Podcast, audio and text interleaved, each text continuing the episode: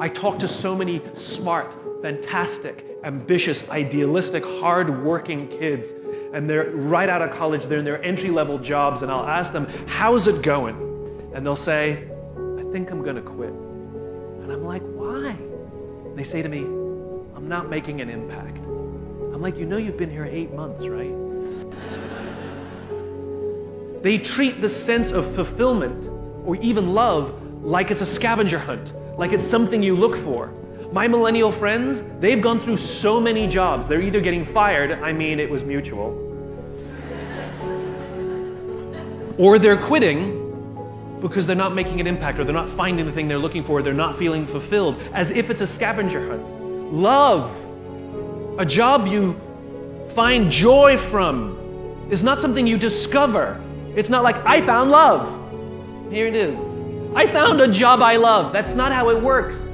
Both of those things require hard work. You are in love because you work very hard every single day of your life to stay in love.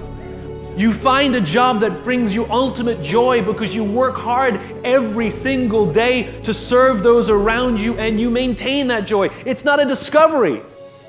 But the problem is the sense of impatience. It's as if an entire generation is standing at the foot of a mountain. They know exactly what they want. They can see the summit. What they can't see is the mountain. This large, immovable object. That doesn't mean you have to do your time. That's not what I'm talking about. Take a helicopter, climb, I don't care.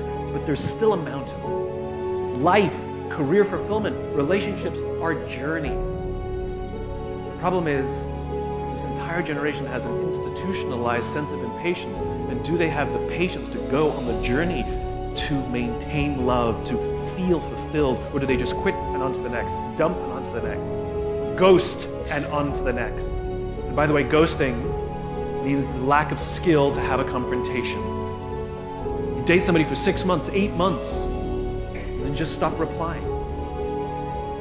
Just delete them from everything. Now, for the person who's doing the ghosting, oh, that's certainly easier than a confrontation. But the person on the receiving end of the ghosting, it's like there's a death. They're suddenly shunned. There's panic. They call out, they're worried. They call out, they're worried. They think it's you, they think it's them. Do you have any idea the destruction that we reap on people by ghosting them? And then because there's the lack of social skills to call out and ask for help, they internalize and it makes them feel awful to the point. At the worst, they will kill themselves. Slightly one level down, they'll get depressed. But the lowest level that we can hope for is they will go through life. And I'm not talking about ghosting, I'm talking an entire generation that if we don't fix this, we'll go through life where everything's just fine. My friendships are fine. My work is fine. You know, same old, same old. Nothing's ever amazing. And the scavenger hunt continues.